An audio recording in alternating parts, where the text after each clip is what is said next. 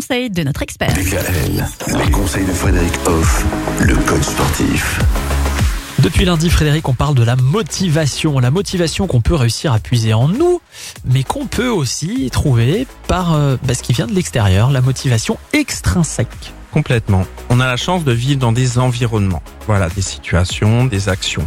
Je vais vous donner l'exemple des vacances. Imaginez que vous êtes en vacances, vous êtes donc dans un environnement, euh, vous vous sentez bien. Et du coup, vous avez envie de faire plein de choses. Visiter des musées, visiter des lieux, euh, rencontrer des personnes, aller vivre des expériences. Voilà. L'environnement des vacances, donc le contexte joue, mais aussi le lieu. Si vous vous trouvez par exemple en vacances à la mer et que vous adorez la mer, eh ben ça va vous booster quelque chose de pas possible.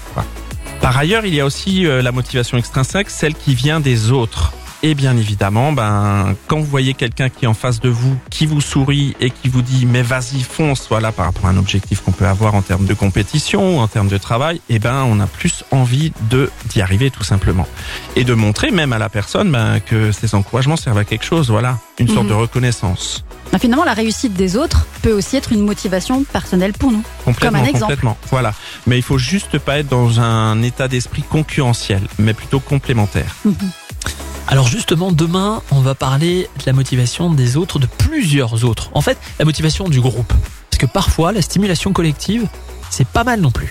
Retrouvez l'ensemble des conseils de DKL sur notre site internet et l'ensemble des plateformes de podcast.